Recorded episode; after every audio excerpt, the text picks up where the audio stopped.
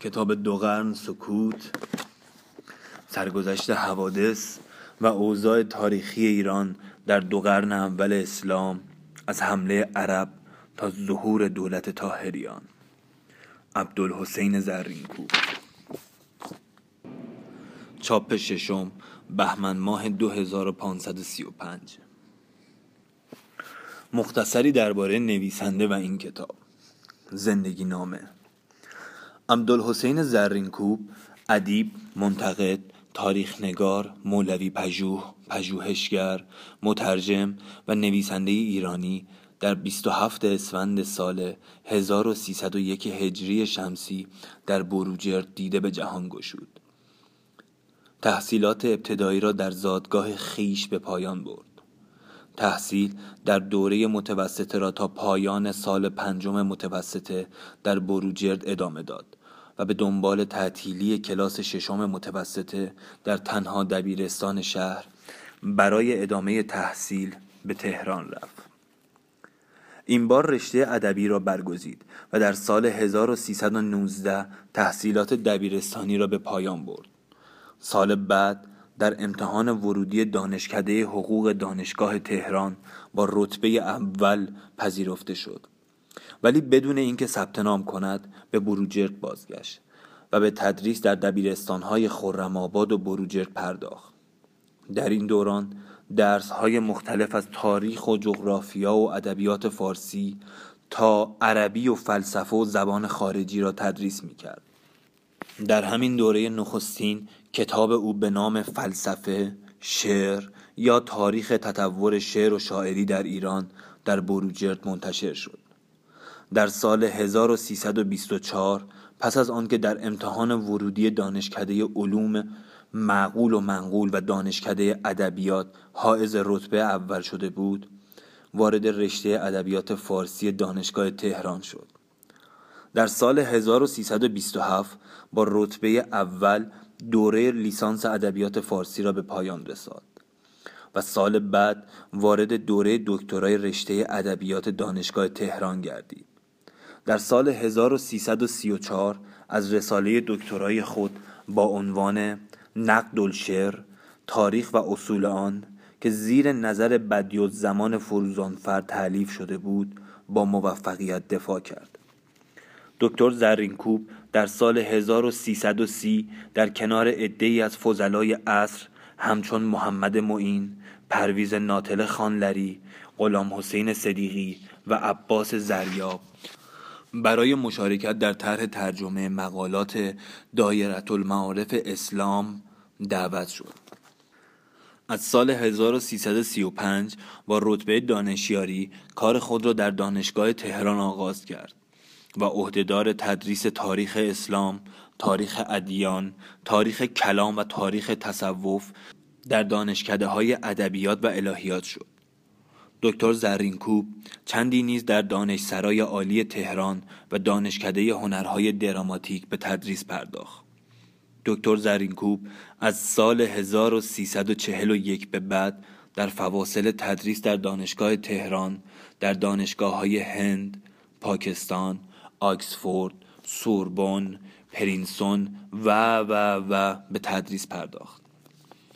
دکتر زرینکوب در بسیاری از مجامع و مجالس علمی جهانی شرکت کرده و به عنوان نماینده ایران به ایراد سخنرانی پرداخته است. از این میان پنجمین کنگره اسلامی در بغداد 26 امین کنگره بین المللی شرق شناسان در دهلی نو کنگره بین المللی علوم تاریخی در وین کنگره تاریخ ادیان در ژنو مجلس بزرگ داشت حافظ شیرازی در دوشنبه تاجیکستان کنگره بزرگ داشت نظامی گنجوی در ایتالیا و بعدا در آمریکا. مجمع عمومی سردبیران طرح تاریخ تمدن اقوام آسیای مرکزی در پاریس. کنگره بزرگداشت مولوی در مونیخ.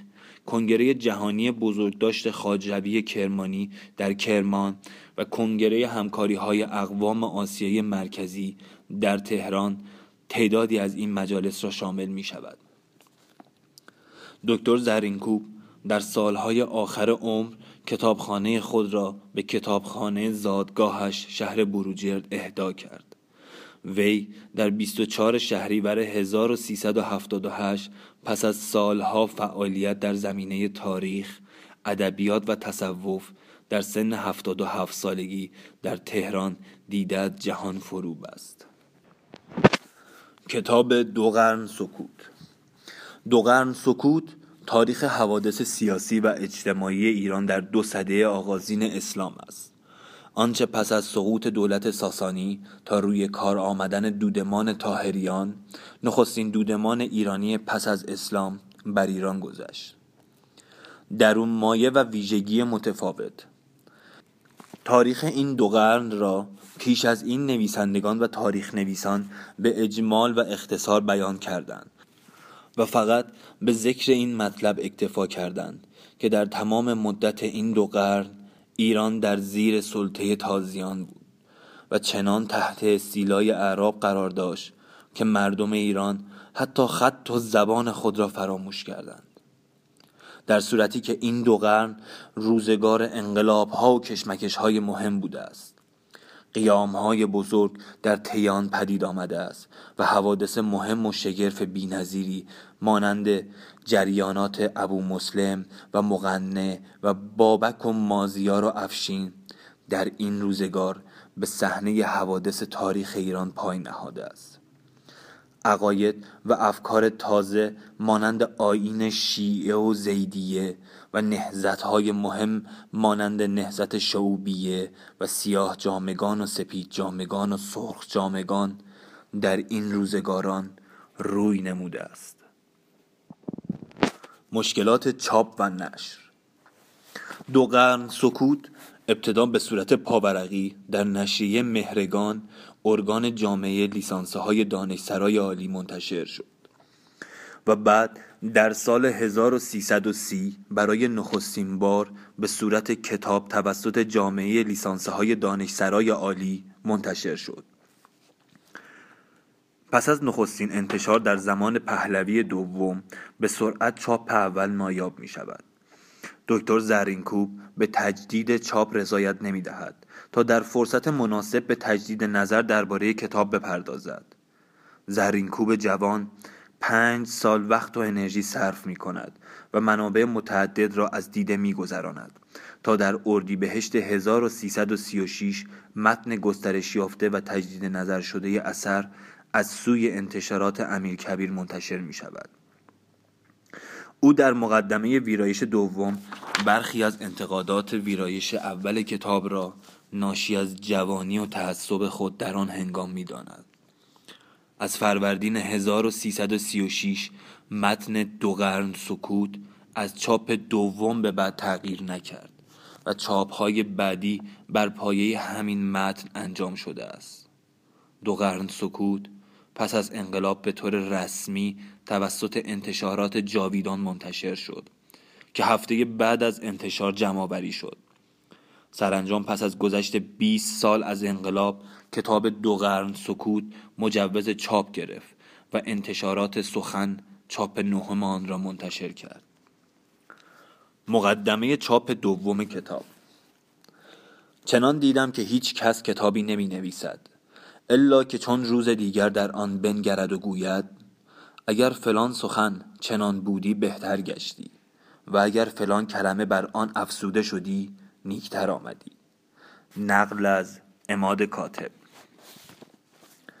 در تجدید نظری که در این کتاب برای چاپ تازه‌ای کردم روا ندیدم که همان کتاب نخستین را بی هیچ کاستی و فزونی چاپ کنم. کیست که بعد از چند سال کتابی را که نوشته است بنگرد و در آن جای اضافه و نقصان نبیند؟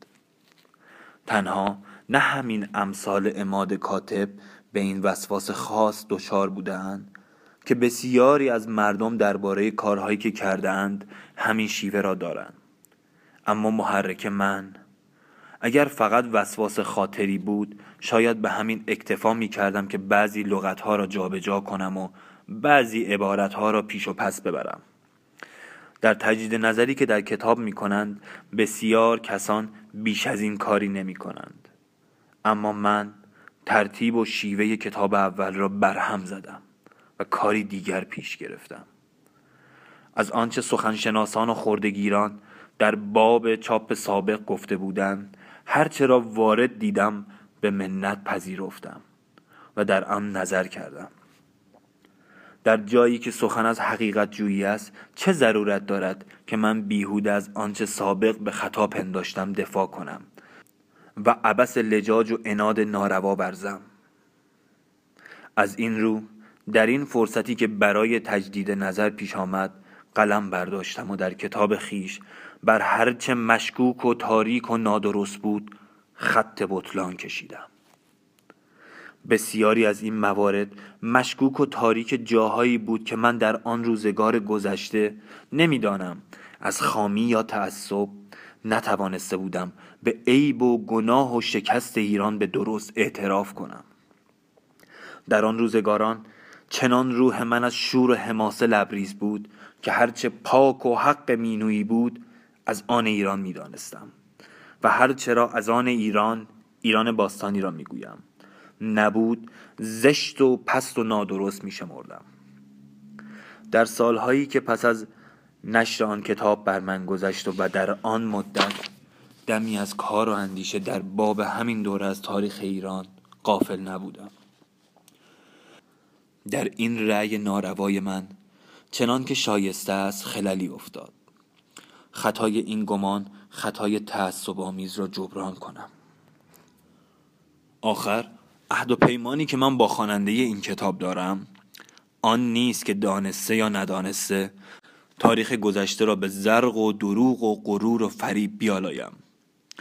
عهد و پیمان من آن است که حقیقت را بجویم و آن را از هرچه دروغ و غرور و فریب است جدا کنم. در این صورت ممکن نبود که بر آنچه در کتاب خیش نادرست و مشکوک می دیدم از خامی و ستیز روی خیش خط بطلان نکشم و خواننده ای را که شاید بر سخن من بیش از حد ضرورت اعتماد میوزد با خیشتن به گمراهی بکشانم. این حقیقت طلبی که من آن را شعار خیش می شمردم وظیفه دیگری نیز بر عهده من داشت. مین بایست آنچه را در این کتاب مبهم گذاشته بودم به پاس حقیقت روشن کنم. خواننده جوانی که آن کتاب سابق مرا خوانده بود در ذهن خیش پرسش هایی می داشت که من در آنجا بدانها جوابی نداده بودم.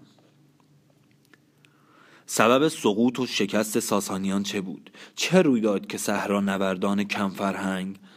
سرنوشت تمدنی چنان عظیم و با شکوه را بر دست گرفتند.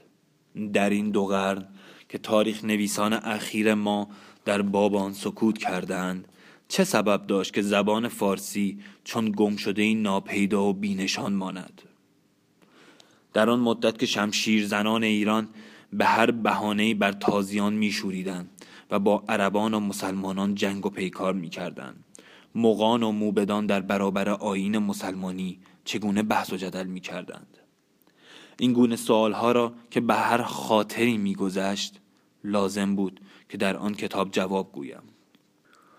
اما در چاپ نخستین پیرامون این مسائل نگشته بودم تا مگر به هنگام فرصت در جلدی دیگر بدان سوالها پاسخ بگویم و هنگامی که به تجدید نظر در آن کتاب پرداختم تا آن را برای چاپ دوم آماده سازم. گمان کردم که این فرصت به دست آمده است.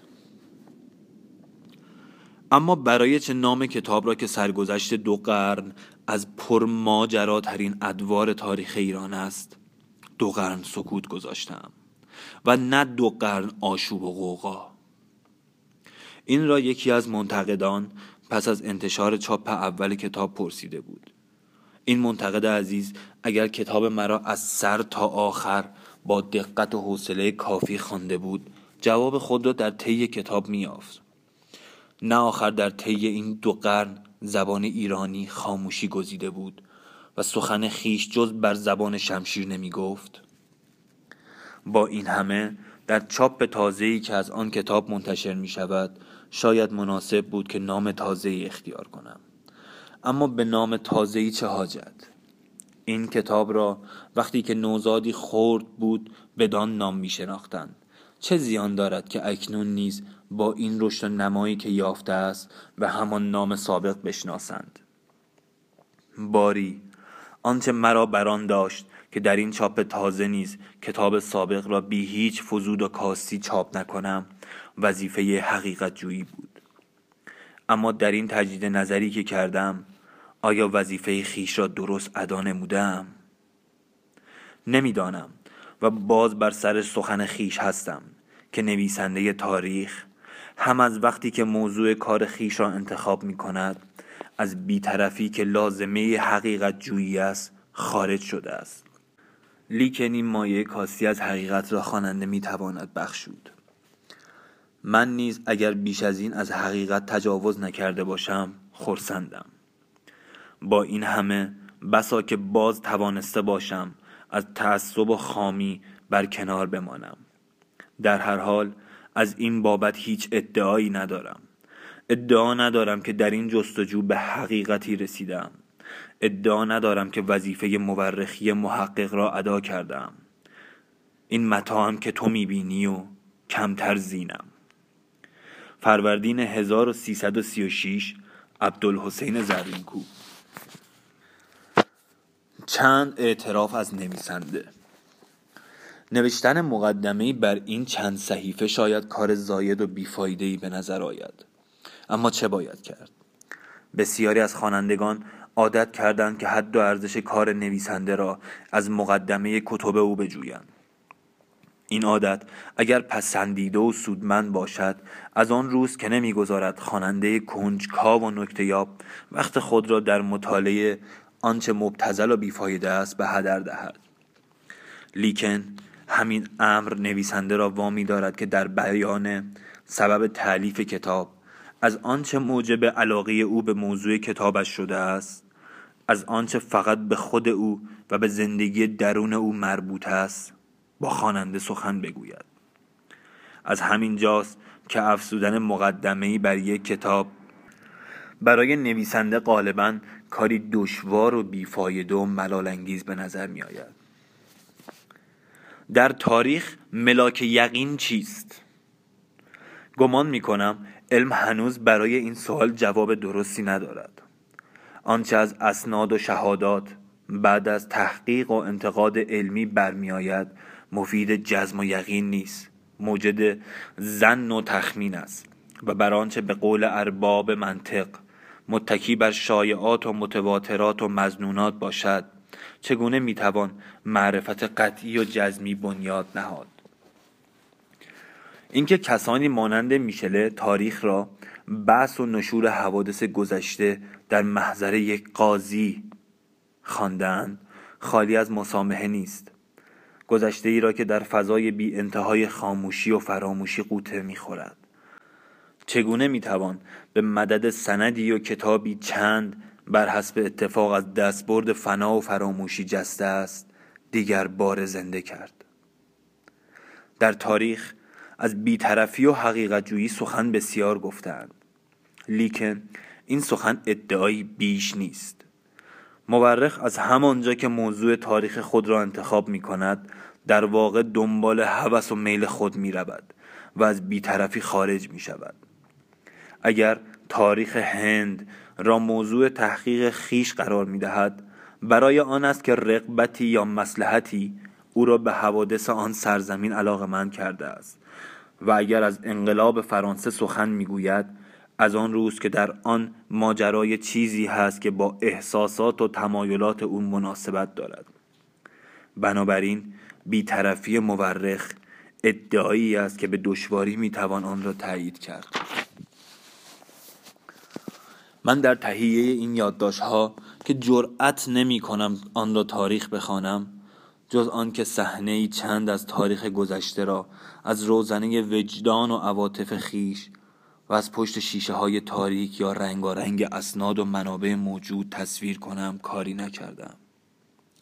در تاریخ اگر بتوان تجزیه و استقرار را مانند علوم طبیعی به کار بست مورخ می‌تواند از صحت روش تحقیق خیش مطمئن باشد. لیکن باز نمی‌تواند معلوماتی را که از آن روش به دست میآورد مثل یک حقیقت علمی قطعی و تردد ناپذیر اعلام کند. اما کیست که بتواند در تاریخ مانند علوم روش تجربی درست به کار ببندد؟ تهران دیماه 1330 عبدالحسین زرینکوب.